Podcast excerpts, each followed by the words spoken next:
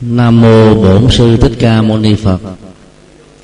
Ngưỡng bái bạch chư tôn hòa thượng, chư thượng tọa, lãnh đạo trường hạ chùa Linh quyên kinh bạch uh, chư tôn đức tăng, kính thưa toàn thể uh, quý hành giả Phật tử. Uh, vì đây là một hạ trường thành phần trong hội chúng thì rất là khác nhau do đó chúng con xin uh, mạn phép với ban à, lãnh đạo trường hạ. À, thay vì là một buổi chia sẻ chuyên đề thì thế đó là cái buổi giao lưu.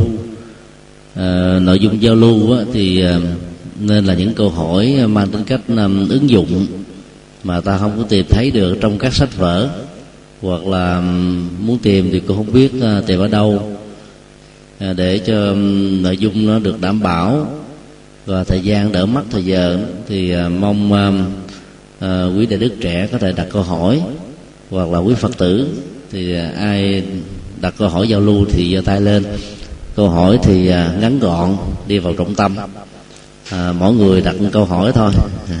Để dành cơ hội cho những vị khác. À, rất mong uh, chư tôn đức và toàn thể quý phật tử quan hỷ. À, thay vì là hỏi trực tiếp thì uh, thì uh, thích tâm tăng, thích tâm năng có viết một đoạn kinh ở trong à, kinh a di đà. Nội dung như sau. Nhược nhất nhược nhược thất nhược, nhất tâm bất loạn, chuyên trì danh hiệu, giữ xưng danh cố chưa tội tiêu diệt, tức thị đa thiện căn phước đức nhân duyên, vân vân. Tại sao lại bỏ đi 21 chữ trong các bản kinh in hiện nay? Xin thầy tự bi chỉ dạy trong câu hỏi còn nêu ra một ý là các bản kinh à, Phật thuyết A Di ấn hành à, từ năm 1975 về trước á, thì còn có những cái câu sau đây. Còn à, các bản các bản hiện tại thì không có. Sự khác nhau ở trong à, dân bản học về kinh điển đó là chuyện thường xảy ra. Mỗi một ấn bản đó, do vì à, sự sắp xếp các con chữ trước đây đó cho nên à, đôi lúc đó, có dư đôi lúc bị thiếu thậm chí đôi lúc bị sai chữ nữa. Do đó ta không nên à, quá bận tâm về vấn đề này.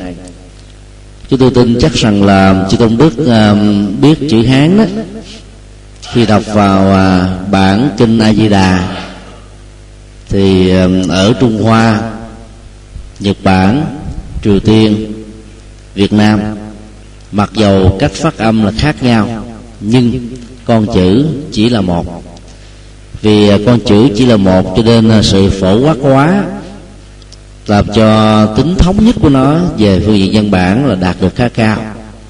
Kinh A Di Đà thì có năm bảy bản dịch khác nhau. Nhưng mà bản dịch mà chúng ta sử dụng tại Việt Nam đó là bản dịch của ngài Cưu Ma La Thập thì uh, số chữ thì không có thêm không có bớt còn ấn bản, phiên âm hán việt ở tại Việt Nam có thêm có bớt là do vì cái bộ phận ấn bản có thể à, có sự sai sót chứ còn trong bản nguyên tác thì không có. Năm à, 1987 và 88 đó chúng tôi ở tại chùa Từ Ân Thiền Tự, quận 6 dạ, nơi đó à, hòa thượng thích di luật đang hướng dẫn thiền tham thở đầu cho các phật tử hữu duyên. Vì à, sống tại một chùa hoa thì mỗi ngày chúng tôi phải à, phải phải đọc các bản kinh à, bằng tiếng hoa đó. Thì à, thấy là cái ấn bản tiếng hoa và ấn bản phiên âm tiếng việt của chúng ta là không có gì à, khác với nhau. Có khác chăng á, là cái cái cái phiên âm miền bắc và miền nam thôi phiên âm miền bắc á, thì nó khác một số từ so với phiên âm miền nam. Còn việc thêm bớt các chữ thì hầu như không có. Cho nên cái ấn bản mà thầy tâm năng nêu ra đó không biết là dựa vào à, à, ấn bản nào xuất bản năm nào. Thì đó ta cũng không nên bận tâm về cái chuyện mà bị mất bỏ như thế này. À, trong um, các bản dịch thì à, có bản dịch đó, thì dịch sát có bản dịch dịch ý có bản dịch dịch tỉnh lược. Do đó là nó cũng có thể có sự thiếu mất khác nhau. Chúng tôi à, kính đề nghị à, chúng ta tham khảo một số bản dịch à, căn bản mà theo chúng tôi được xem là chuẩn đó, tức là bản dịch của hòa thượng thích trí tịnh. Trước năm 75 bản dịch của hòa thượng thích trí quang trong nhị thầy khóa tụng. Sau năm 75 uh, bản dịch của hòa thượng thích nhất hạnh uh, cũng sau năm 75 là ba bản dịch đó, mà độ chuẩn xác về văn cũng như là ngôn ngữ đọc tới đâu hiểu tới đó là khá cao. Ngoài ra đó thì còn có cái bản um, sớ giải của um, hòa thượng thích từ thông thông qua băng giảng đó. tất cả là 10 uh, à, buổi giảng. Thì hòa thượng đọc từng câu từng chữ hán việt sau đó là dịch ra tiếng việt và phân tích rất là sâu sắc. Thì để um, tham khảo bộ kinh A Di Đà về phương diện ứng dụng đó à, nếu ta muốn đi về cái hướng um, thiền thì xem bản um, của hòa thượng um, nhất hạnh với tựa đề là à, thiết lập tịnh độ. Còn muốn à, đi về tịnh độ nhân gian tức là thiết lập trang nghiêm phật độ ở tại ta bà chứ không phải ở tây phương thì à, nghe các băng giảng sớ giải của hòa thượng từ thông. Còn à, muốn đi về cái hướng à, truyền thống đó, thì à, ta có thể à, đọc cái bản à, dịch nhị thầy khóa tụng của hòa thượng lê phước bình. Và sau này hòa thượng trí quang dịch lại có chú sớ rất là chi tiết mạch lạc so sánh à, các cái điểm đồng dị trong các bản dịch chữ hán. Thì cái bản đó đó à, được xem là cái bản nghiên cứu à, khá tốt còn à, nếu ta muốn à, đi về phương hướng à, hành trì đó thì ta có thể xem các bản dịch còn lại như là hòa thượng thích trí quảng. Và gần đây thì chúng tôi cũng có dịch một cái bản này theo à, tứ tự và gieo quán phận một ba hai bốn để tạo cái âm hưởng dễ dàng trong khi đọc. Thì bản dịch này thì cũng đã được à, nhạc hóa. Nhạc sĩ võ tá hân ở singapore đã phổ nhạc bản kinh a di đà với kiến thức cho chúng tôi biên soạn. Nay đã được gần à, 4 năm rồi. Và cái bản đó cũng đã phổ biến à, rộng rãi trên internet cũng như là qua băng đĩa. Các à, đám tang mà liên hệ đến chùa giác ngộ đó thì đều được tặng bản nhạc kinh a di đà. Nội dung kinh đó thì được trung thành, giữ nguyên. Nhưng thay vì là tiếng mỏ, tiếng chuông thì thế nó thành là tiếng nhạc thay vì là một vị sư tụng thì thay thế là các ca sĩ học ca. Như vậy là trong lễ tang đó mở lên bản kinh này đó không khí tăng tốc đó, nó giảm đi. Và cái à, góc độ hân hoan để mong mỏi rằng là người thân ra đi của mình được vãng sinh ở tây phương đó, làm cho rất nhiều người bớt được khổ. Mà không bị rơi vào tình trạng là dễ vui mà kinh à, địa tạng gọi là ham vui khổ vô cùng. Thì đó là một vài à, bản dịch về kinh a di đà chúng ta có thể à, tham khảo. Còn à, việc có ghi đầy đủ như à, cái đoạn văn này nêu ra hay không đó, nó thuộc về các án bản tiếng việt. Và các bản tiếng việt thì cái độ chuẩn xác không cao. Hồi nãy chúng tôi cũng có đề cập đến vấn đề là thỉnh thoảng các bản dịch đó bị in sai chữ nữa. Ví dụ trong kinh kim cang đi. Thì tứ tứ tứ tứ tưởng á, chúng ta thường đọc uh, nhầm lẫn thành thành tứ tướng. Uh, ngã tướng nhân tướng chúng sanh tướng thọ giả tướng. Vì uh, đọc sai thành chữ tướng cho nên nội dung hiểu hoàn toàn cũng bị lệch. Trong khi đó trong nguyên bản Sanskrit thì nó gọi là sanya. Sanya là tưởng mà chữ tưởng là ở trên chữ tướng ở dưới là chữ tâm. Tức là tâm mình hình dung về tướng trạng thì gọi là tưởng. Tức là những cái nó không có trước mặt mình. À, về những cái dữ liệu đã qua hoặc là những cái ta hình dung trong tương lai. Và tâm hướng về hai cái đó thì gọi là tưởng. Và tưởng tri đó nó là một cái loại nhận thức sai lầm làm cho chúng ta xa lánh bản chất à, chân như hay là như thị của mọi sự vật hiện tượng. Tại vì trong chữ hán đó à, đến lúc đó, chữ tướng với chữ tưởng đó, người ta viết giống nhau thành chữ tướng luôn. Mà bỏ cái chữ tâm bên dưới mà vẫn đọc là tưởng nhưng mà khi người Việt Nam phiên âm cái này và dịch cái này mà không hiểu được cái cách của người Trung Hoa đó, thì có thể bị hiểu lầm. Nhưng mà có người lý giải là bởi vì lúc đầu mấy ông khắc chữ, ông không biết được hai chữ được khác nhau, cho nên ông bỏ sót chữ tâm. Nên đọc thành là nhân tướng, chúng sanh tướng, thọ giả tướng thực ra là tưởng tưởng về con người, tưởng về thai nhân, tưởng về chúng sinh, tưởng về tuổi thọ. Và tất cả những sự tưởng như thế đó giàu đặt trên nền tảng của hiện tại đi nữa thì cũng rơi vào điên đảo mộng tưởng hết. Vì nó không phải là tuệ tri không phải là nhận thức sáng suốt. Cho nên à, việc sai sót ở trong à, các dị bản là chuyện à, rất là là hiển nhiên thôi và do vậy khi đọc tụng á ta phải chọn những cái bản chuẩn xác để um, loại bớt cái khả năng nó bị um, uh, mất đi những ý nghĩa sâu sắc nhất. Bản uh, kinh uh, a di đà đó nếu chúng ta dựa vào nguyên tắc sanskrit thì nó không phải là chỉ có à, mấy phương. Như là bản dịch của ngài Kumara Thập đâu mà đó là thập phương. Ngài Kumara Thập đã tính lược bớt hết mấy phương rồi à, trong à, bản dịch mà chúng tôi à, đang lưu bố hiện nay đó thì à, các phương đó chúng tôi để nguyên. Nhưng thay dịch lập lại nguyên cái đoạn văn chư Phật à, thể hiện ra tướng động dài tán dương công đức à, của Đức Phật Thích Ca thì toàn bộ cái đoạn văn trung lập đó à, được tính lược hết. Chỉ nói là phương đông phương tây phương nam phương bắc đông nam tây nam đông bắc tây bắc thôi. Rồi sau đó chỉ cần lập một lần một duy nhất thôi nội dung của nó vẫn được giữ nguyên. Thì nó có những cách thức tỉnh lược mà không làm thay đổi nội dung.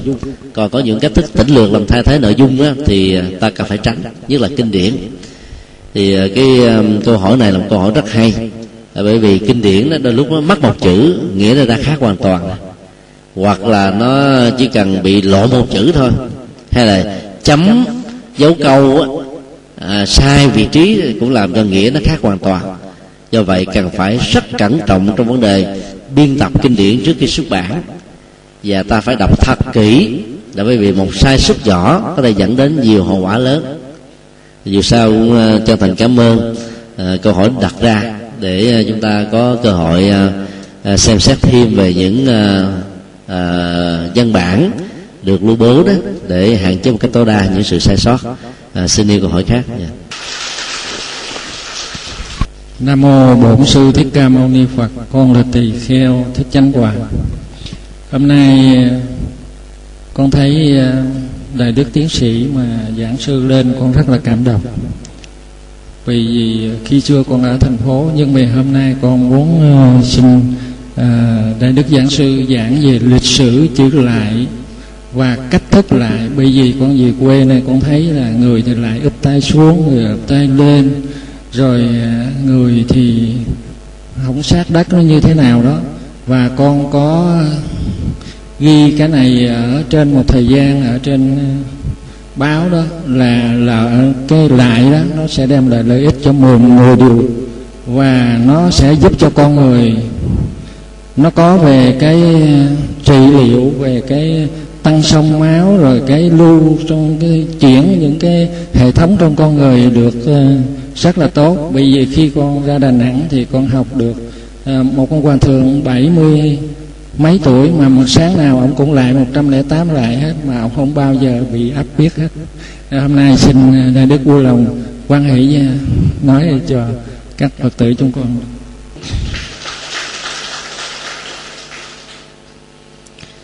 trong uh, thời đại của đức phật đó thì cách thức lại rất đơn giản. Nó là lại thực ra chỉ là một hình thức bày tỏ lòng tôn kính thôi mà nó bị ảnh hưởng cái nền văn hóa um, của ấn độ rất nhiều. Người ấn độ khi à, tôn kính một bậc đạo sư, thì à, đối diện trước bậc đạo sư đó, họ ngồi thấp xuống, hoặc khom xuống thôi dùng à, lòng bàn tay phải đụng vào chân của người mình tôn kính, sau đó đưa lên trên trán và cúi đầu xuống thì động tác đó đó người ấn độ ta gọi là lại nhưng cái lại ở ấn độ và tại trung quốc mà vốn ảnh hưởng đến việt nam đó là hai cái hoàn toàn khác nhau. Cái chân đó, là một bộ phận thấp nhất của cơ thể và nó có thể dẫm đạp lên ờ, những vật sạch.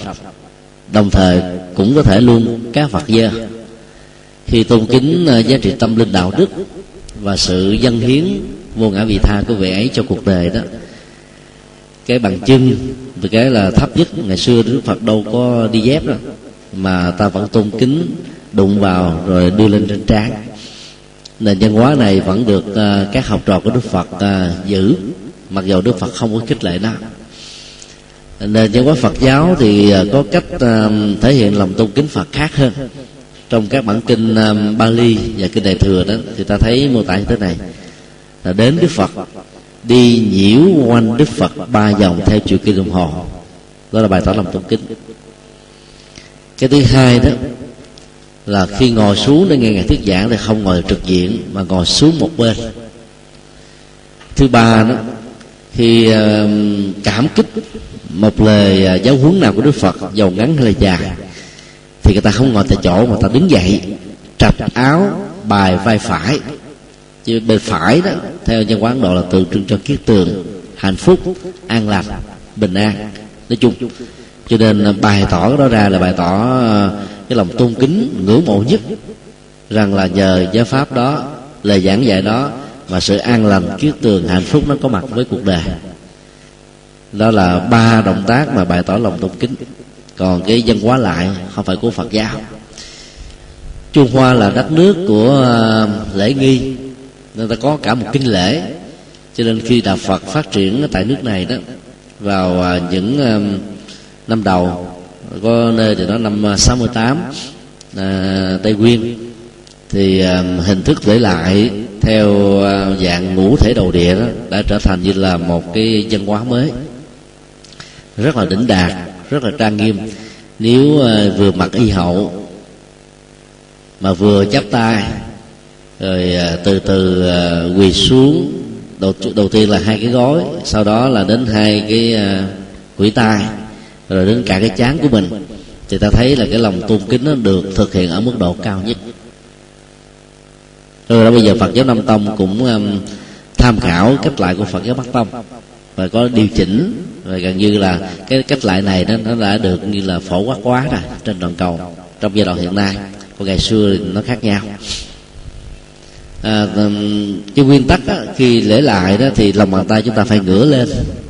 Lý do là như thế này. Là ta phải quán tưởng cái bằng chân của đức phật hay là vị bồ tát mà mình đang lễ đó đang nằm ở trên lòng bàn tay của mình. Và ta nâng lên để ta hôn khi cái đầu mình đụng xuống cái lòng bàn chân đó ờ, cái mu bàn chân, thì cái lòng bàn tay của mình phải nâng nó lên. Do đó, lý do ngửa tay là vì vậy. Nhưng mà khi ngửa tay ta lại, nó hơi gặp khó khăn. Tại vì xuống ta phải dùng ờ, cái lòng bàn tay chạm với mặt đất để nó không bị ngã quỵ chứ, nó thôi bị đột quỵ luôn sao? Rồi sau đó ờ, mới lật ngửa nó lên. Thì như vậy nó phải tốn đi đến hai ba giây thì có nhiều người ta thấy làm vậy nó mất công quá, mà lại không được hướng dẫn tại sao phải làm như thế. Thôi xuống lại để luôn cho rồi. À, mục đích là thế. Còn bây giờ khi mình à, chạm chán xuống, mình quán tưởng bàn chân đức phật đang được cái chán mình cũng vào, lỗ mũi mình đang hôn vào, để bày tỏ lòng tôn kính cao nhất, thì tay mình có nâng lên mở ra hay là để quyên cũng không sao. Vấn đề là thói quen thôi. Còn về y học đó, thì khi ta lật nửa bàn tay lên đó, thì nó có vận động cơ bắp. Nguyên cái cơ bắp của bàn tay nó được vận động như thế này. Nếu ta quán tưởng thì sự vận động nó sẽ kích hoạt nhiều hơn chút xíu. Và do đó nó ảnh hưởng đến uh, dây ờ, thần kinh uh, ngoại biên và cảm giác. Và do vậy động tác lại đó nó trở thành là một sự vận động toàn thân về phương diện cơ bắp. Cho nên khi lại đó nếu quý vị áp dụng thêm khí công nữa thì rất là tốt. Ví dụ uh, vừa xá xuống thì ta khung hết người như thế này và khi bắt đầu lại thì ta nhón chân lên. À, như vậy là toàn bộ dây thần kinh à, ngoại biên và cảm giác của à, chân á và cột xương sống nó được kích hoạt. Rồi khi xuống á thì hai cái hai cái um, uh, hai cái gót chân á ta phải nâng cái mông và toàn thân.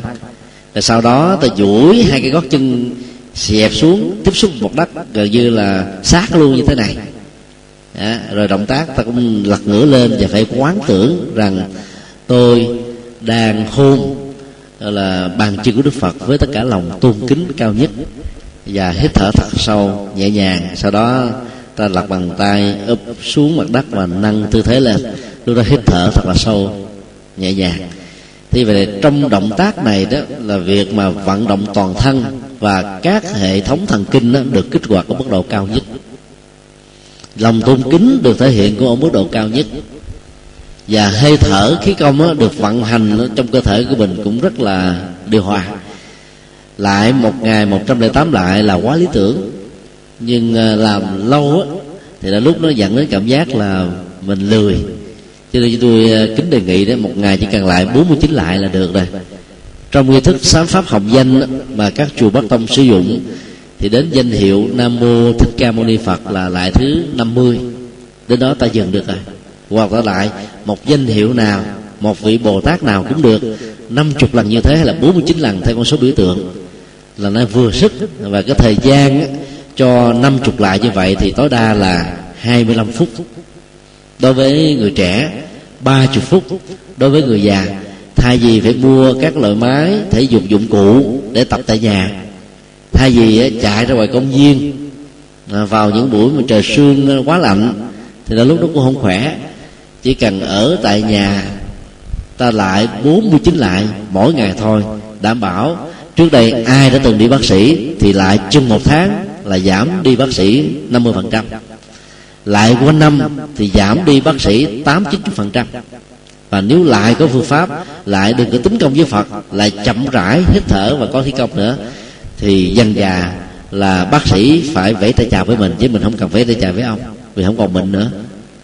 Cho nên ờ, thực tập lại phật đó, rất là hay. Và thứ hai nó còn làm cho mình giảm đi cái lòng cống cao ngã mạn. Vì trong lúc dạy đó nếu ta học theo bồ tát um, à, thế thân về vô trước à, với một cái quán tưởng như thế này tuệ giác của đức phật như là ánh mặt trời chiếu soi ngày lẫn đêm. 365 ngày của một năm.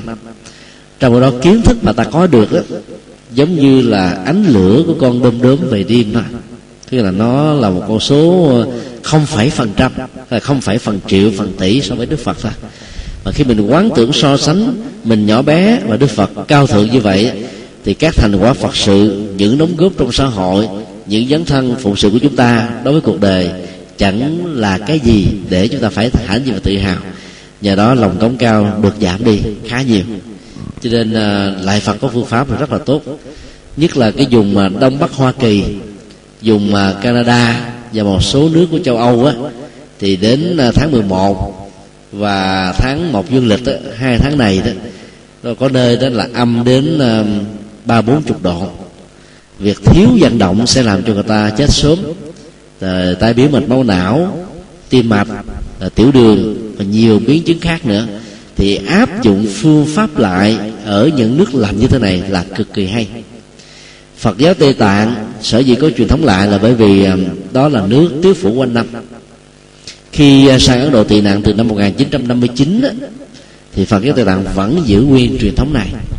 Tại Bồ Đề Đạo Tràng, nơi Đức Phật thành đạo, mỗi buổi sáng, chư tôn đức và quý phật tử sẽ nhìn thấy uh, rất nhiều tăng ni phật tử ra lại và họ lại không đặt nặng vấn đề thẩm mỹ như là phật giáo việt nam và trung hoa.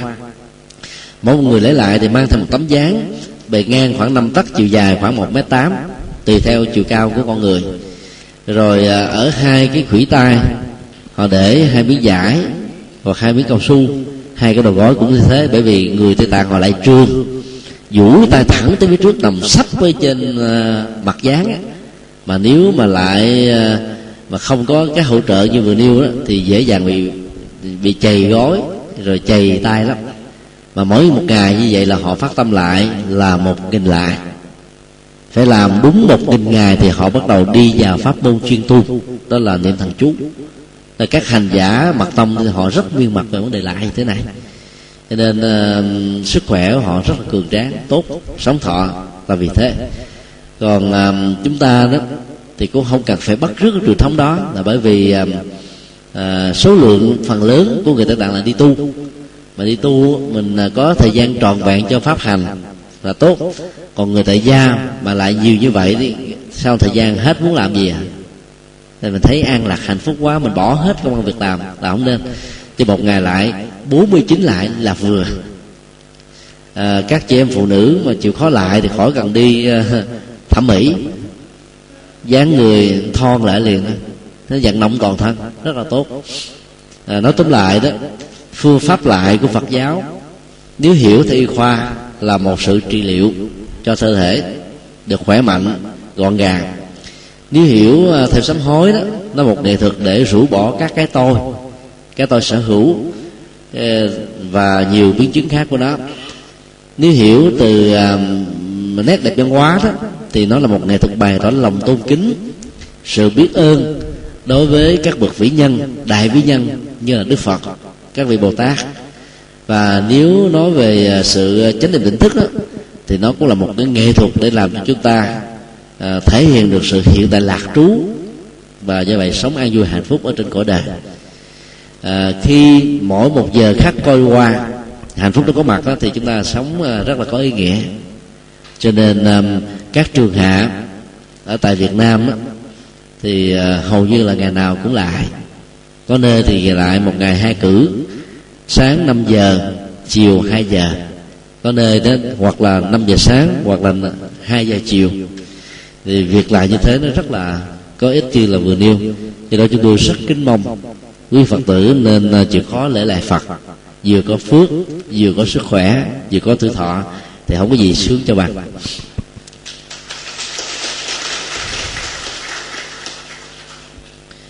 Ở trên bàn là có um, hai câu hỏi. Con nghe người ta nói rằng thờ phật ở giữa nhà còn thờ tổ hoặc thờ cha mẹ thì ở hai bên vách nhà. Nhìn vô giữa nhà như thế thì trang nghiêm và đẹp cho nên có phước báo. À, điều đó có thật sự đúng như vậy hay không? Việc thờ phật ở giữa nhà hay là không ở giữa nhà nó lệ thuộc vào cái không gian trang trí nội thất trong nhà mình như thế nào? Miễn là vị thế tôn thờ kính phật nằm ở chỗ là quan trọng nhất. Được xem là có lòng tôn kính à chứ không phải nhất thiết lúc nào cũng ở giữa nhà ví dụ à, cái cửa của cái nhà nó nằm ở giữa. Có nhà thì làm ở bên trái hoặc bên phải. Có nhiều nhà thì làm ở chính giữa. Rồi à, cái lối đi từ nhà trước ra nhà sau cũng nằm ở chính giữa. Mà thờ phật giữa nhà như vậy thì không trang nghiêm được. Là bởi vì khi ngồi xuống tụng kinh đó thì cái người ở nhà sau đi lên đụng mình. Người nhà, nhà trước mà đi xuống nhà sau cũng đụng. Mà để phía trước nó là một cái chỗ của đường đường đi thì việc quán tưởng hành trì không thể nào có kết quả. Quán đức phật phải ngước cổ như thế này mà ngước lâu ngày thì bị đơ cổ. Mà nhìn thẳng thẳng tới phía trước thì tôi thấy con cháu rồi sao không? Như vậy không thể nào thấy được sự trang nghiêm. Cho nên phải thờ phật ở cái vị thế hay là cái nơi nào mà việc đi lui tới của ta và những người thân không có. Để trong thời gian hành trì từ nửa tiếng cho đến một giờ đó ta đạt được sự tĩnh tâm ở mức độ cao nhất. Có người thì thích thờ phật ở phòng khách, để cho khách con cháu đến tôn kính phật. Mà nếu như mà mình chỉ thờ giống như một bức tranh không á, thì nó chỉ có giá trị đẹp thẩm mỹ thôi, chứ đâu có giá trị tôn kính nhiều. Cho nên ngoài cái hình ảnh phật ta để ngay cái bàn à, bàn khách cho đẹp, thì ta có một cái bàn thờ riêng mà chúng tôi tạm gọi là góc tâm linh ở trong mỗi nhà của người phật tử tây gia góc tâm linh đó, nó đòi hỏi có một cái cửa sổ, tương đối là thoáng gió. Để trong lúc chúng ta hành trì đó, cái không khí trong lành nó làm nó làm cho mình sảng khoái. Và nhờ đó tập trung, cao độ vào nội dung của bản kinh. Nhờ đó kiến thức về sự hành trì sẽ có mặt với chúng ta.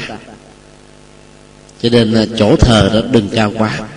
Chứ tôi mặc định như thế này, quý vị cứ lấy cái chiều cao của mình làm chuẩn, thì đừng lấy chiều cao của người khác nếu người thờ phật á, có chiều cao là một thước bảy thì bàn thờ phật á, cũng ngang từ một thước bảy đến thước tám là vừa.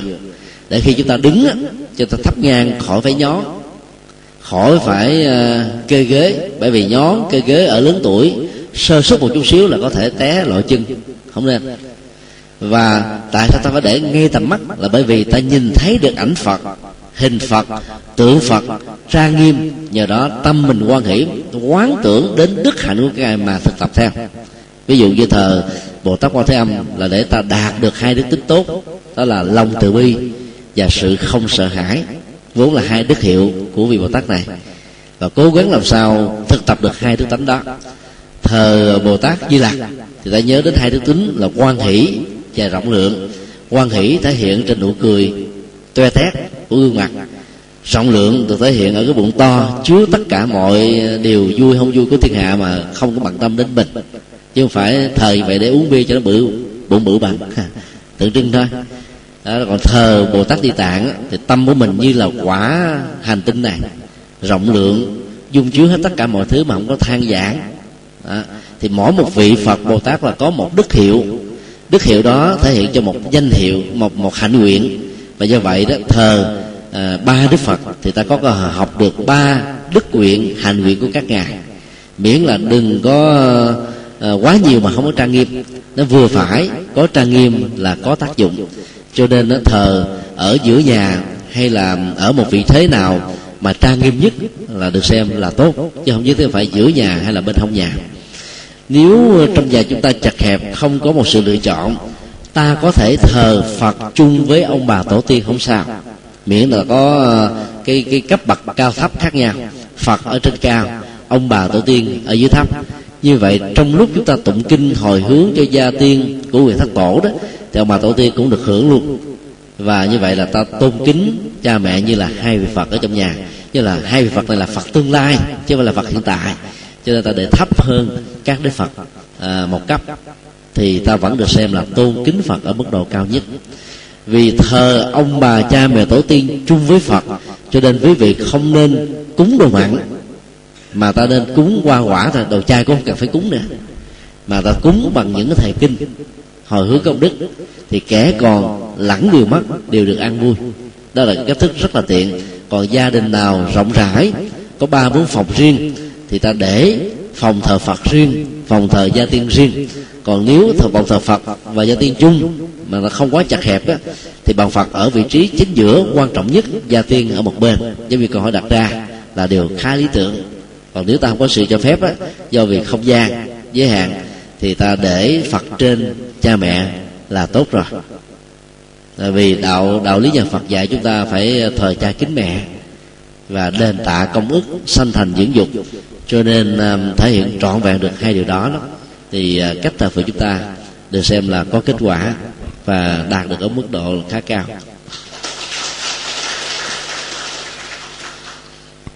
Câu hỏi à, của một vị thầy. Người tu phật cần nhận thể tính chân như như thế nào? Phải làm sao tu dưỡng để thấy được linh thể từ để gần phật và sống trò với linh thể đó? Việc uh, trải nghiệm đời sống tâm linh để giúp cho hành giả trở về với uh, chân tâm thường trú thể tánh tịnh minh nó giống như uh, cái tiến trình chúng ta đào luyện vàng. Vàng có mặt ở quặng vàng chứ không có mặt ở các quặng khác. Và nó nằm lòng lòng đất cho nên ta phải tốn công uh, xác định cái vị trí nó có rồi dùng những cái kỹ thuật uh, cổ điển tự đào bằng tay hay là kỹ thuật hiện đại bằng máy.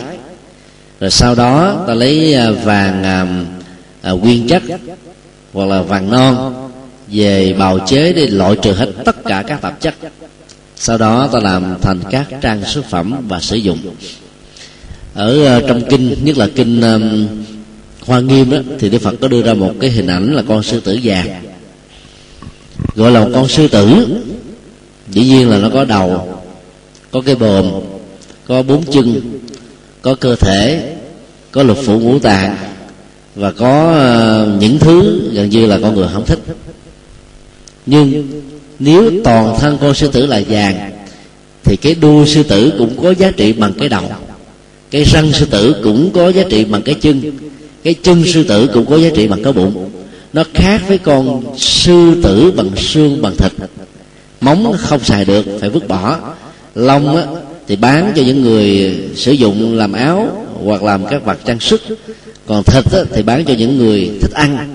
Như vậy là giá trị của nó đó sai là rất nhiều tùy theo giá trị sử dụng của người bán và người mua. Còn khi trở thành là con sư tử vàng thì chỗ nào giá trị cũng giống như nhau. Cũng tương tự như thế ý đức phật muốn nói.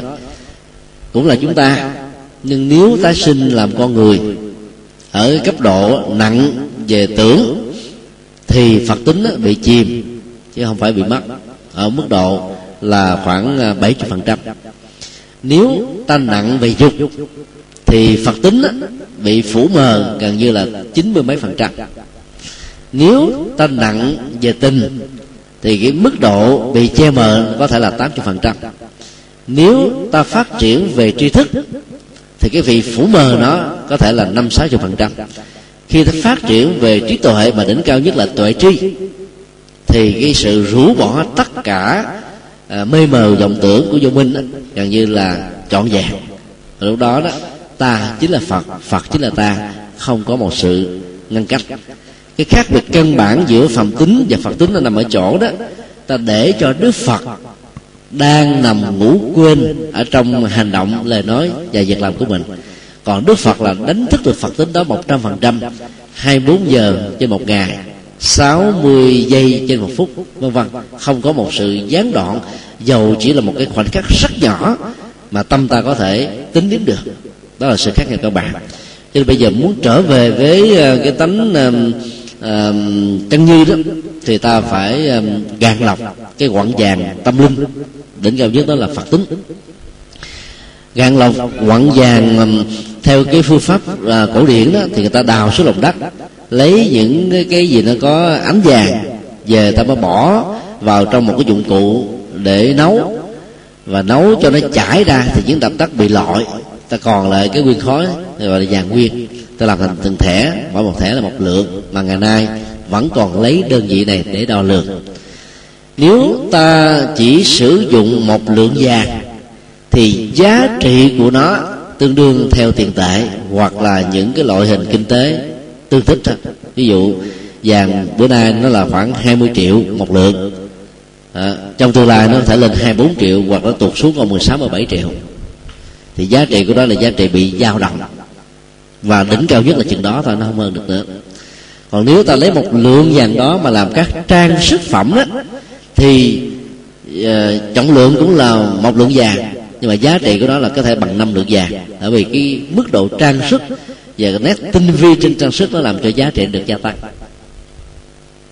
Cho nên uh, sử dụng phật tính bằng cách là qua các uh, hoạt động phật sự sau khi ta có một cái mức độ căn bản nào đó của sự hành trì thì giá trị của nó cao hơn nhiều so với đơn thuần là ta chỉ đạt được cái mức độ chân dư cho chính bản thân mình do mắt thấy tai nghe mũi lưỡi mũi ngửi lưỡi nếm thân xúc chạm ý tưởng tượng à, chỉ đơn thuần là thấy nghe ngửi biết chứ không có để cho ý thức dị nguyên à, hoặc là mạt na ngã si ngã kiến ngã mạng ngã ái can thiệp vào sai sử chúng ta thì cái đó được gọi là đang đánh giá thế giới vật lý thế giới tâm lý mọi sự vật hiện tượng mình và mưu vật dưới góc độ của cái gọi là chân như hay là mười như thị nói trong uh, kinh uh, diệu pháp liên hoa.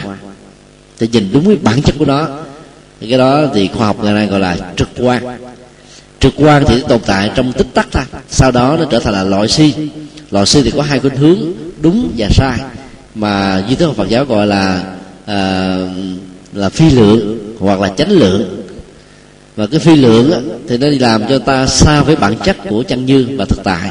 Còn chánh lượng á, thì nó làm cho chúng ta nhìn đúng được à, thể tích tình minh và của mình cũng như là mọi sự vật hiện tượng như nó đang là. Cái này đó thì kinh điển Bali gọi là như lý tác ý.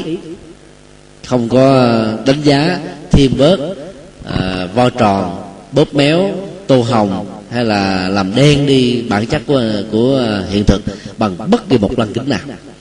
Thì để đạt được cái đó đó thì mỗi một truyền thống tâm linh đó, có một cái phương pháp thực tập khác nhau. Thiền á thì dựa vào nhất tâm bất loạn làm chính để khởi sự. Rồi sau đó, đó là ly dục rồi nhập vào thiền định rồi bỏ tâm bỏ tứ rồi à, mà hướng về lạc để bỏ khổ đau. Sau đó xả luôn cả cái niệm hạnh phúc để giữ trạng thái tâm thanh tịnh. Thì ai đạt được cái trình độ tứ thiền thì được xem là có cặp mắt như thị và chân như về mọi sự vật hiện tượng. Và lúc đó trở về với bản tánh và phát biểu bằng bốn câu chứng đắc như thế này. Sanh đã tặng phạm hạnh đã thành việc nên làm đã làm không còn trở lại trạng thái sanh tử này nữa. Đó là cái tiến trình tâm linh. Còn đối với các hành giả bắc tông đó, thì nó có nhiều pháp môn. Mỗi pháp môn thì có một sự à, giải thích khác nhau. Nhưng mà bản chất của sự tu chứng cũng chỉ là một à, nhìn chung á, là phát triển được giới tức là đời sống đạo đức thánh hạnh cao nhất. Nhờ đó ta có được thiền định và trí tuệ phát sinh cho nên là không còn đắm trước và nhìn thấy mọi sự vật hiện tượng như chúng đang là. Giàu là quá khứ hay là tương lai thì ta vẫn có được chánh niệm nhất tâm không để chúng bị sai sử. Cái đó được gọi là cái nhìn à, như thị hay là cái nhìn tội giác cái nhìn của à, trí tuệ bát nhã. Như vậy là giữa kinh tạng bali và kinh tạng đại thừa thì không có ờ, sự khác biệt này. Như vậy cái khởi sự đơn giản nào để giúp cho chúng ta đạt được cái nhìn như thị để có được cái linh thể giác ngộ đó? Thiền tông thì chủ trương, ví dụ như ngài ờ, huệ năng thì cho rằng là thân không phải là cái bộ đề, tâm không phải là đài gương, chân tâm thường trú, chưa từng bị dính bụi, đâu cần phải lo chùi đó là một cái ờ, phương diện phá chấp khi chúng ta đã đạt được giá trị tâm linh rồi bám vào nó bị dướng, cho nên phải rũ bỏ. Nó giống như hiện tượng ta cắt một tòa lâu đài. Hay là một cái building cao, thì ta phải dùng đến các dàn giá bằng gỗ hay là bằng sắt. Sau khi xây dựng xong, trang trí nội thất rồi, muốn cho tòa lâu đài và building này có giá trị sử dụng, ta phải tháo dỡ các dàn giá. Thì cái công thức trở về với cái linh thể phật tính của ngài huệ năng á, là sau khi ta xây dựng xong rất nhiều người đã hiểu lầm. Chưa xây dựng, chưa có vật liệu, chưa có thành quả mà đã bỏ các dàn giáo cho rút cuộc nằm dưới đất không có trên cao được. Còn công thức của ngài thần tú là công thức ờ, phù hợp với kinh pháp cú của đức phật đã dạy. Ờ, đó là xem tâm là đài gương, để mỗi ngày phải lau chùi. Xem thân là cội bộ đề. Mỗi ngày phải chăm bón nó bằng ờ, phước báo nhiều, công đức nhiều rồi thiện căn nhiều, nhân duyên tốt nhiều, để cho cái cây bồ đề ngày càng lớn. Đó là là là cái bước đi rất là căn bản, phù hợp cho quảng đại quần chúng. Ta phải lấy cái thiện làm tiêu chí để loại cái ác. Sau khi có kết quả toàn thiện rồi, thì cái thiện ta cũng bỏ luôn, thì ta mới được gọi là chí thiện. Thì cái con con đường đó được Đức Phật nói trong kinh pháp cú 183 là từ bỏ các điều ác, thực tập các điều lành, giữ tâm ý thanh tịnh là tinh hoa Phật dạy. Bỏ các điều ác thì dễ lắm. Người không theo đạo Phật cũng có thể làm được. Rất nhiều người, từ nhỏ đến lớn, cũng không theo tôn giáo nào, cũng là những người à, không có làm điều gì sai. Nhưng không làm điều gì sai, từ bỏ được các điều ác, không có một phước báo nào hết không làm điều ác thì không bị luật pháp trừng trị thôi. Chứ không có phước. Nên đức phật mới dạy thêm 30% phần trăm kế tiếp là làm các việc lành. Việc lành nó tạo phước. Việc lành là hộ pháp việc lành đó là vệ sĩ. Việc lành đó sẽ giúp cho chúng ta sở nguyện tùy tâm các từ như ý.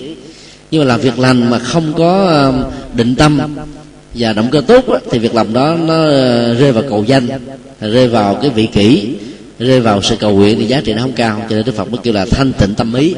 Cái là thanh tịnh động cơ mục đích phải đạt được cái trình độ vô ngã gì tha thì một việc làm đó mới được gọi là toàn thiện mà đỉnh cao nhất của toàn thiện là chí thiện mà chí thiện là phải rũ bỏ cái chấp trước về thành quả. Thì như vậy đó là để cho cái linh thể phật tính nó được tốt đó, ta phải bắt đầu bằng con đường của ngài thằng tú đó mà điều này là được đức phật dạy trong kinh pháp cú đó không có sai. Còn sau khi đạt được trình độ của ngài thằng tú rồi thì ta dùng công thức của ngài huệ năng để rũ bỏ sự chấp trước. Thì ờ, từ cái quả một ta có được quả thứ hai. Từ sơ quả đến dị quả tam quả tứ quả bồ tát rồi phật. Từng cấp một và phải rũ bỏ cái thành quả cũ thì ta mới có được cái kết quả mới. Đó là tiến trình à, tâm linh mà mọi người cần phải trải qua để cho phật tính đó được hiển lộ. Và cái nhìn chúng ta về mọi sự hiện tượng được gọi là chân như. Tức là cái như thực với chính nó chứ không phải là cái lăng kính của chúng ta. Mỗi người chúng ta thường dán nhãn đặt danh cho sự vật và hiện tượng ta dán nhãn theo luật pháp. Ví dụ khi mới sinh ra cha mẹ mình đặt cho mình là nguyễn thị a trần văn b vân vân. Nhìn vào cái chữ lót là biết nam hay nữ rồi chứ một vài tình huống là chữ lót đó nam xài cũng được nữ xài cũng được không phân biệt thôi. Như vậy là cái việc mà định danh à, đã làm cho chúng ta bám vào nó rồi cho nên ta đã đánh mất chân như của chính mình. À, vào trong chùa ta có một pháp danh mới vậy và về chân như chúng ta có hai thứ không? Thực ra chân như có một thứ mà được định danh bằng nhiều cách khác nhau. Đó là những cái định danh mặt ước của xã hội được luật pháp công nhận thì nó không sao đi, để ta còn có chịu trách nhiệm đạo đức về nó. Còn ngoài ra đó, ta tự định danh cho nhiều thứ lắm. Ví dụ mình gặp ông nga, có gương mặt là hút sâu vô thì đó đây là một tay chính trị gia. Rất là thâm hiểm. Mắt mà hút sâu làm chính trị giỏi. Mà chung mày rậm làm tướng hay. Thế ta đã định danh theo tướng số rồi à, dân gian còn nói là nhất lé nhì di lùng. Tam hô tứ súng là bốn đối tượng xài không được chơi không được. Bởi vì người ta đã từng tiếp xúc một ông lùng ông lé ông hôn súng nào trong quá khứ đó, mà mấy ông này khó ưa khó chơi. Cho nên ta phán cho một câu làm cho chúng ta định danh dán nhãn lên đối tượng và cho ta có một thành kiến rồi một cái cố chấp lên trên đối tượng đó. Mà trong khi đó tâm con người nó thay đổi theo nhận thức theo hoàn cảnh theo hành vi. Rồi có cái tướng đó đâu có thay đổi đâu. Lé thì vẫn lé giải phẫu ở mức độ nào đó vẫn còn lé chứ làm sao hết được cái lé nhưng mà tâm người ta thay đổi biết bao nhiêu kiếp rồi. Cho nên là dựa vào các cái câu nói đó là không chuẩn. Thì như vậy là à, tất cả các cái loại dán nhãn đặt danh lên đối tượng đó là sai với bản chất của chân như mà nó là lăng kính của mình. Mình cặp một cặp kính màu à, màu nâu ta nhìn mọi sự vật nó có màu nâu. Cặp kính màu nó màu đen ta nhìn sự vật là màu đen. Đó là dán nhãn đặt danh. Ai dán nhãn đặt danh đối tượng chừng nào thì sống với thành kiến và bế tắc chừng đó. Đi tới đâu cũng gặp trở ngại hết. Cho nên đức phật mới dạy chúng ta là rũ bỏ quá khứ tức là rũ bỏ cái lăng kính thành kiến đó. Tại vì phần lớn chúng ta tiếp xúc trên chú ý kinh nghiệm tiếp xúc với cái người a ở tỉnh quảng nam. Ờ, thấy ông này ông cãi dữ quá chúng ta đặt ra cái câu quảng nam hay cãi? Sau này có nhiều ông quảng nam đâu có cãi gì đâu. Mình cũng có cái thành kiến. Trời cái dân quảng nam nó đừng chơi bị cãi dữ lắm. Quảng ngãi hay lo? Gặp ai quảng ngãi của nó ta lo. Có vài ba người lo. Vài trăm người lo có nhiều người cũng vô tư thế mồ. À, bình định co ro. Là bình định rồi cái giống như là tiêu cực không có làm gì hết tại khá vậy. Co rút lại an phận thủ thường. Đó là ta định danh theo cái à, cá tính dùng miền mà nó chỉ phù hợp cho một số đối tượng thôi. Nên dán nhãn cùng cái định danh đó, cho những đối tượng còn lại là ta vẫy tay chào với chân dương cho nên đạo phật mới rũ bỏ hết tất cả các cái à, thành kiến, lăng kính trên kinh nghiệm của quá khứ để chúng ta có được cái cái nhìn ở hiện tại như sự vật đang là, như con người của chính họ, chứ không phải con người của quá khứ, con người của cái vùng miền, con người của hệ phái, con người của tôn giáo, con người của chính trị, mà phải nhìn con người trên từng hành động cụ thể thôi thì cái nhìn đó được gọi là cái nhìn chân như. Mà muốn như thế thì ta phải rũ bỏ các thành kiến dùng tuệ giác để chiếu soi thì chúng ta mới có cái nhìn sâu sắc như thế này. À, xin đi câu hỏi khác.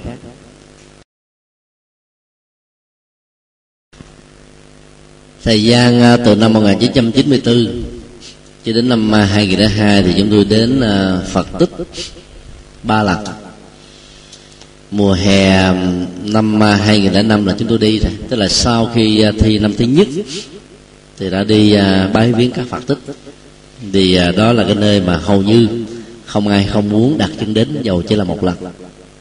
Ở Ấn Độ mà không đến thì quá uổng. Đầu tháng 3 năm 2009 này tôi dẫn một đoàn à, sáu mấy người. Rồi sau đó là tháng tư, cũng dẫn thêm một đoàn sáu mấy người nữa. Thì cái chuyến đi ngày 21 tháng 3 thì có thêm đoàn à, quay phim VCTV 1 cùng tham gia thực hiện. Hiện nay à, phát sóng được à, 6 tập rồi. Có một tập là ba chục phút. Đây là lần đầu tiên ở trong truyền hình Việt Nam lượng phát sóng về phật tích là ba chục phút mỗi kỳ. Và mỗi một kỳ như vậy được tái phát sóng trong tuần đó là năm lần còn à, bốn tập còn lại sẽ lần lượt phát sóng trong thời gian tới.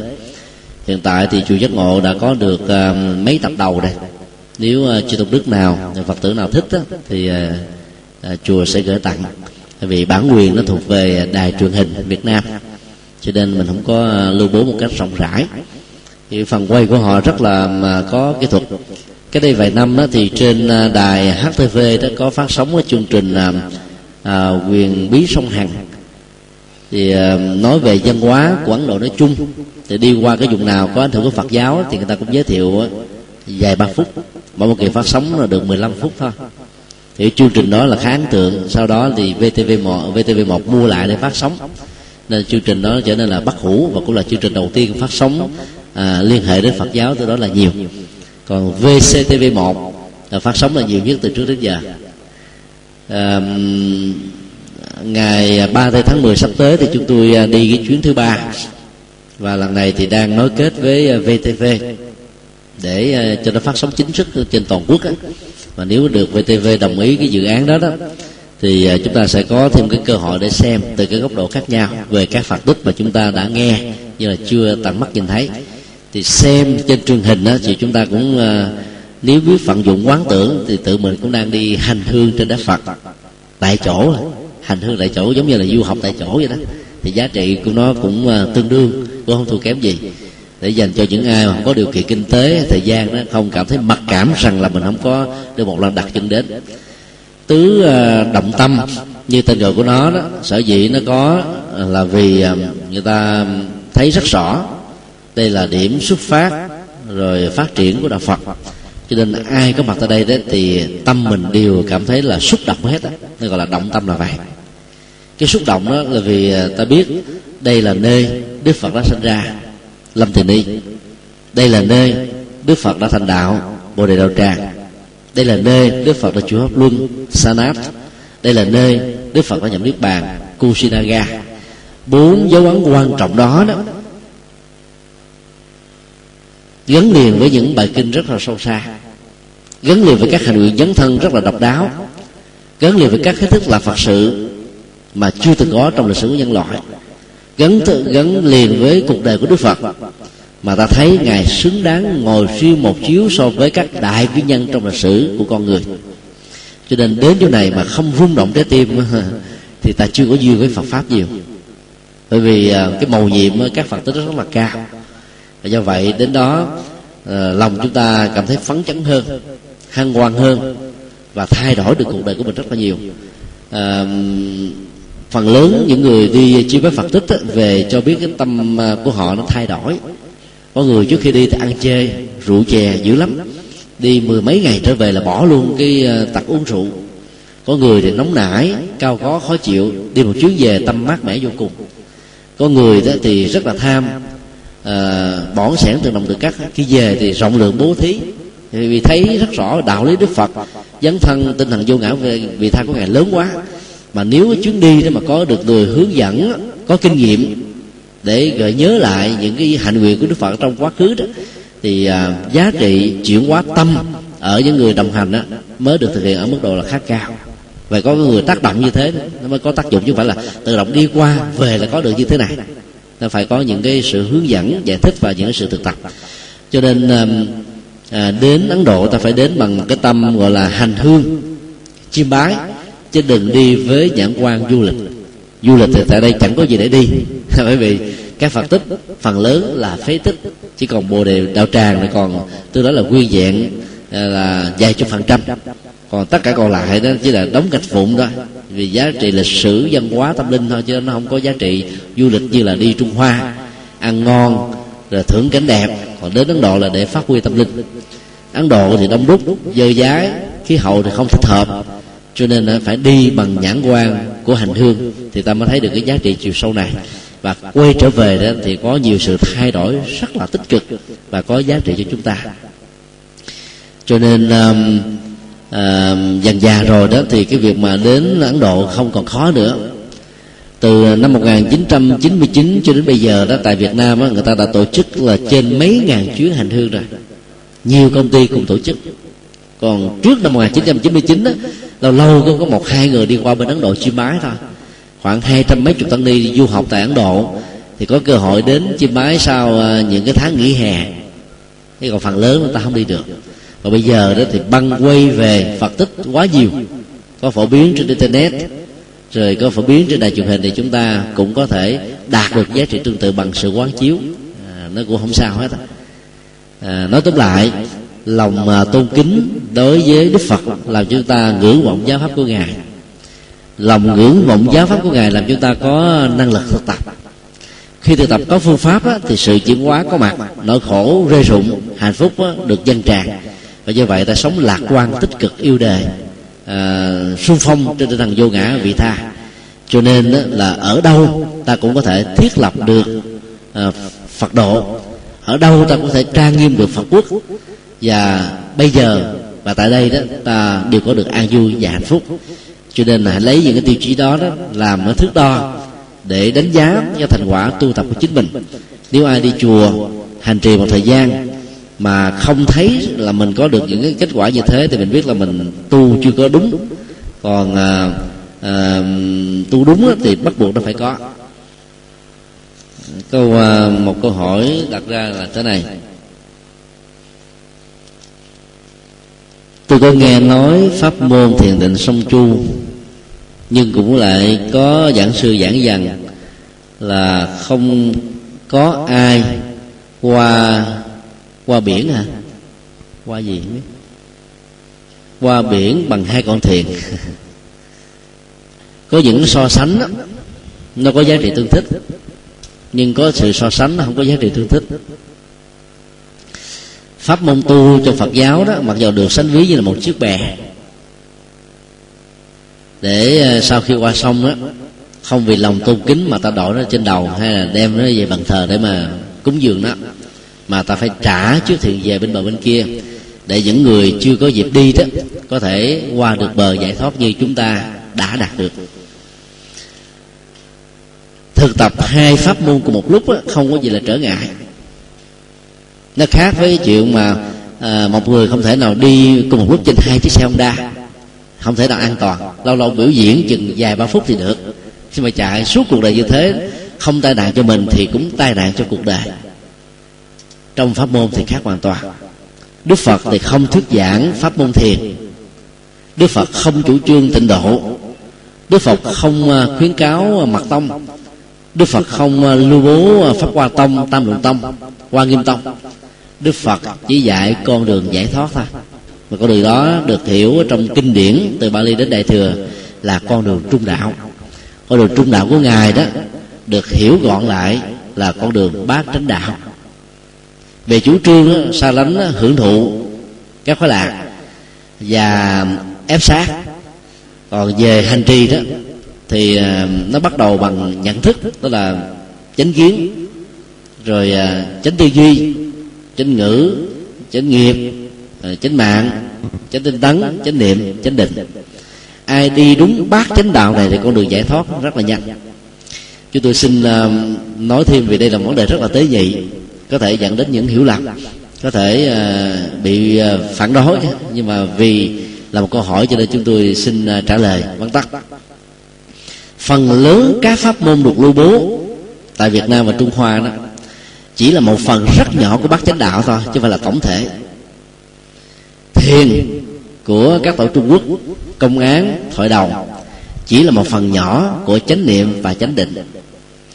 Thiền biết vọng không theo của thiền sư thanh từ. Chỉ là một phần nhỏ của tứ niệm xứ, đó là quán tâm. Tâm nó có tâm chân tâm vọng. Cho là tứ niệm xứ đừng còn có đối tượng là thân, rồi cảm giác, rồi tâm, rồi ý niệm của tâm. Rồi thiền của um, phật giáo nam tông chỉ là chánh niệm và chánh định thôi. Mặt tông của phật giáo tây tạng nếu làm đúng thì cũng là một phần của chánh định. Trên nền tảng của chánh niệm. Nếu các hành giả bỏ quên sáu con đường tranh chánh còn lại hay là sáu yếu tố còn lại đó thì ta rất chậm trong vấn đề đạt được sự an vui hạnh phúc. Đức Phật dạy cùng một lúc tám thứ. Tại sao? Tại vì nhận thức luận là cái quan trọng nhất. Nếu ta không có chánh kiến đó, Thì ta mê tín gì đoan. Ta tin có Thượng Đế Có các thần linh Có định mệnh Có ăn bài Có sắp đặt Có nguyên nhân khởi thủy Có ngẫu nhiên. Rồi có ban phước giáng họa Niềm tin gọi là uh, chánh tri kiến sẽ làm chúng ta giải phẫu hoàn toàn các cái thứ sai lầm này. Mà nó bắt đầu bằng chánh kiến và chánh tư duy. Cho nên hai cái này nó về phương pháp luận. Mà nếu ai không đạt được không mạnh dạn làm đó thì tu kiếp này hoặc kiếp kia không chứng đắc được gì hết trơn vì đức phật đã từng sai lầm. Sáu năm khổ hạnh là sai lầm về chánh kiến và chánh tư duy. Cho nên đức phật phải trả một cái giá là suýt chết nếu không có bát cháo sữa của sujata đức phật đã bị cuộc đời là quyền rủa chứ không ai nhớ đến mà ca ngợi như bây giờ đó. Quyền rủa trước nhất là gì? Là một thái tử ờ, là không trách nhiệm với quân sở tắc là một đứa con bất hiếu bất kính với cha. Là một người người chồng à, bất nhân bất nhận với vợ. Là một người cha đó không có trách nhiệm với con của mình. Mai đức phật đã nhận dạng ra sai lầm về phương pháp cho nên đó, ngài đã phát huy được chánh kiến và chánh tư duy. Và nhờ đó đó từ đức phật mới dạy con đường à, là chánh nghiệp chánh ngữ chánh à, mạng chánh đấng. Và hai cái này nó bốn cái này nó được hỗ trợ bởi chánh niệm và chánh định. Trong kinh đức phật nói các hành giả thực tập bán chánh đạo ở mức độ từ 30% trở lên thì có được phước hữu lậu. Còn thực tập 80% trở lên đó thì đi trên con đường giải thoát của các bậc thánh nhân và đức phật đã chơi chữ bát chánh đạo là khổ hạnh khó thực hành nhất. Đức phật nói có rất nhiều người suốt cả cuộc đời đó chưa làm được cái tránh kiến. Ví dụ các phật tử về nhà xem lại nếu mình trong nhà vẫn còn thờ thượng đế rồi à, à, mẹ sanh mà độ cửu thiên quyền nữ quan công hay là thần tài thổ địa ông táo sáng mơ ra vẫn còn thắp nhang cái bằng à, à, bằng thiên đó rồi cầu trời cầu phật gia hộ cho mình là chưa có được chánh kiến. Và cũng chưa có được chánh tư duy nữa. Do đó mà làm cái này không là chúng ta thấy đã khó rồi. Do đó các pháp môn á, thì chỉ lấy một vài ba bài kinh thôi. Trong khi đó suốt 49 năm Đức Phật thuyết giảng gần 300 ngàn bài kinh dài ngắn dừa Mỗi một bài kinh á, là một dược chất tâm linh. Cũng giống như là các cái loại thực phẩm á, Rau quả củ. Mọi thứ nó có một chất. Ta phải ăn nhiều thứ nó mới có đủ chất bổ. Còn một người mà ăn hoài một thứ Thứ nhất á, là nó làm nhàm cái khẩu vị. Và thiếu các chất bổ cho nên nó dẫn đến những bệnh tật này bệnh tật khác. Trong y khoa người ta cũng xác định là không có một dược chất nào trị bá bệnh. Mặc dù người ta vẫn gọi là nói khống như thế. Có giai đoạn người ta nói là sitamine trị bá bệnh thì giai đoạn khác nó nói là sống đề trị bá bệnh. Giai đoạn khác là kinh dưỡng sinh trị bá bệnh. Giai đoạn khác người ta nói là nước tiểu trị bá bệnh. Ở gần đây thì nha đam trị bá bệnh. Rồi là có giai đoạn ta nói là osawa trị bá bệnh. Rồi trong tương lai không biết còn cái gì nữa. Nó cứ như thế mà nó ra. À, rồi bây giờ ta gọi là thực phẩm dược chất của liên xô trị bá bệnh. Thuốc đó thuốc dược chất nó bán mất gấp mấy chục lần so với các loại thuốc bình thường nếu ai có kiến thức vững về y học thì không có cái thuốc nào trị bá bệnh hết á. Bởi vì lục phủ ngũ tạng nó mâu thuẫn với nhau. Tốt cho thằng gan thì hại cho thằng bao tử. Tốt cho thằng bao tử thì hại cho thằng thận mát cho bao tử thì hại thận cái lục phủ của tạng nó ít khi nào nó đồng đồng hòa với nhau lắm. Cho nên đó là trị được bệnh này, nó phát sinh bệnh khác là chuyện rất là thường tình. Còn đông y ta hạn chế mức độ tương phản đó à, nếu không à, tốt cho bệnh này thì cũng không hại cho bệnh kia. Nên mức độ an toàn đó tôi đó là khá cao. Thì tương tự các bài kinh của đức phật cũng vậy. Là mỗi bài kinh đó, nó trị cho chúng ta giải phóng được sân. Có bài kinh giải phóng được à, tham có bài sinh giải phóng được si. Còn á, kinh um, của tịnh độ tông á, thì dạy chúng ta về pháp môn. Mà pháp môn không phải do phật chế mà do các tổ chế. Các tổ tâm đắc với bài kinh nào đó rồi thì dạy chúng ta suốt cuộc đời hành trì chỉ có chừng bài kinh đó thôi. chúng tôi tạm gọi đó ta nhìn giáo pháp phật thông qua đáy giếng mà. qua pháp môn là thông qua đáy giếng. Tại vì ta nhìn nó quá ngắn gọn. Cho nên đó là cái bầu trời phật pháp bao la không cùng tận biển đại dương phật pháp bao la không cùng tận nhưng mà pháp môn á chỉ nhìn lại con ly nước này tại vì nó cũng cùng dị mặn hết à cho nên là đi vào pháp môn ta đi rất là nhanh. Đi rất là nhanh. Nhưng mà nếu không khéo ta cũng hết sức là bị giới hạn. Và cực đoan nữa bởi vì ngoài những bài kinh ta hành trì ta không biết những bài kinh khác. Còn thiền tông đó, thì ta cũng lấy có vài ba bài kinh. Bắc tông đó, thì lấy kinh viên giác. À, thì nó dạy về thiền chỉ và thiền quán hoặc là kinh thủ lăng nghiêm dạy về à, à, nhiều cấp thiền khác nhau của à, nhiều vị bồ tát và các a la hán rồi à, à, rút gọn lại thì có chánh niệm và tỉnh thức thôi hoặc là bài kinh hành trì thường xuyên đó là kinh à, bát nhã tâm kinh hay là kinh kim cang bát nhã. Mặt tâm cũng lấy về bài bài kinh rối gọn lại thì cái án mani bát di hồng. Từ đầu tâm nó rút lại còn là nam mô a di đà phật. Thì tất cả những pháp môn như thế theo chúng tôi đó nó chỉ là một lăng kính thôi. Nhìn về cái tổng thể Phật pháp bao la. Do đó đó học theo Đức Phật thì nó tốt hơn nhiều lắm ta ta học ngoài cái pháp môn mà mình đi theo ông thầy hướng dẫn. Ta còn có cơ hội học các bài kinh còn lại. Mà mỗi một kinh là một dưỡng chất, nó hỗ trợ chúng ta rất là nhiều. Ví dụ đi, giờ con nghe quý vị đang bị thất tình. Quý vị làm sao mà tìm ra được ở trong kinh a di đà quán vô lượng thọ hay là vô lượng thọ các cái nghệ thuật để vượt qua sự thất tình không không có. Cho đó, rất nhiều bài kinh thuộc kinh tạng bali dạy về cái nghệ thuật này có, có nhiều người bị nóng tánh cho nên đốt thiêu các rừng công đức. Bây giờ đọc vào các bản kinh tịnh độ không có dạy về cái nghệ thuật ờ, vượt qua sự sân hận đó có đâu. Cho đó nhiều bài kinh khác dạy về cái này. Cho nên đó, học nhiều bài kinh tu theo nhiều pháp môn hay gọn lại là thiền tịnh song tu á nó không thể nào được sánh ví như là đi trên hai con thuyền cùng một lúc hay là đi trên hai chiếc xe cùng một lúc không thể được. Càng tu nhiều pháp môn ta đạt được kết quả càng cao càng nhanh hơn. Tâm linh nó là thế cũng giống như bây giờ mình ăn cà rốt, nó có cái chất bổ. Ta ăn ngũ cốc, nó có thêm cái chất bổ khác. Phối hợp lại, vừa phải cho cơ thể thì ta không dẫn đến béo phì, mà cơ thể ta được cường tráng. Còn xe thì một lúc ta chỉ ngồi một chỗ thôi, chứ không thể ngồi hai chỗ. Nhà 10 căn cũng ở một nhà thì không thể ở 10 nhà, cùng một đêm. Hai cái này không có tương thích trong vấn đề so sánh. Cho nên nói rút lại, nêu ra nhiều như thế, chúng tôi chỉ muốn đề nghị một điều. Đó là quý hành giả giàu theo bất kỳ một pháp môn nào dầu là tịnh độ tông, dầu là thiền tông, dầu là mật tông. Nên đồng lúc đó học và nghiên cứu kinh điển của các tông còn lại. Để trước nhất, ta có một cái nhìn thoáng rộng về các pháp môn khác và không cho pháp môn mình là số một. Để ta không công kích người này, phê bình người kia là phê phán người nọ. Và ta có thể đồng hành với tất cả các bạn lữ khác pháp môn. Điều thứ hai, biết nhiều bài kinh thì nhiều tình huống khác nhau ta có thể ứng dụng một cách có hiệu quả có nhiều người ta bị chứng bệnh phiền não a. Mà trong bài kinh này nó không dạy cái phương pháp trực tiếp thì ta áp dụng niệm phật nó chỉ giảm đau. Áp dụng uh, thần chú nó chỉ giảm đau chứ nó không hết được. Phải phân tích nguyên nhân đó theo tứ diệu đế mà đức phật đã dạy đó. Lấy tứ diệu đế làm nền tảng cái gì cũng phải phân tích trên nhân quả hết. Thì ta mới nhổ lên nguyên nhân dây mơ rễ má nó một cách sâu sắc thì nó mới hết. Nó không có tác dụng phụ nó không tái nhiễm lại trong tương lai. Còn các pháp môn đó là giúp cho mình đi sâu thêm về một lĩnh vực nào thôi, chứ không phải là tất cả. Cho nên là học càng nhiều pháp môn, thì ta càng tốt. Giống một võ sư, vừa biết thiếu lâm, vừa biết nga mi, vừa biết võ đan, vừa biết karate, vừa biết đủ thứ hết á, thì ai đánh mình mình cũng có ngón nghề để đỡ được hết, không có sợ. Còn mình biết một thứ, người ta phá được cái thứ đó là mình thua. Thì trong sự hành trì tâm linh cũng như thế. Cái này không phải là ba phải, mà biết càng nhiều là càng tốt thôi. Cũng giống như kiến thức đa khoa ngoài cái sở trường chuyên môn mà mình có thêm kiến thức đa khoa về khoa học về kỹ thuật về dân học về à, văn hóa về lịch sử về kiến trúc thì người đó là hữu dụng vô cùng trong tâm linh cũng như thế. À, chân thành cảm ơn uh, thượng tọa trụ trì chùa linh nguyên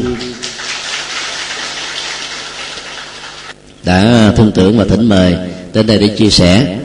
Và cảm ơn chư tôn đức đã lắng nghe để hỗ trợ cho các phật tử thành tâm uh, tri ân chư tôn hòa thượng, lãnh đạo trường hạ, và kính chúc à, quý ngài được an lành trong chánh pháp, hành thông các phật sự. Nguyện cầu các phật tử được an vui, sở hữu trị tâm, các tu như ý. Nam mô công đức lâm bồ tát ma ha tát.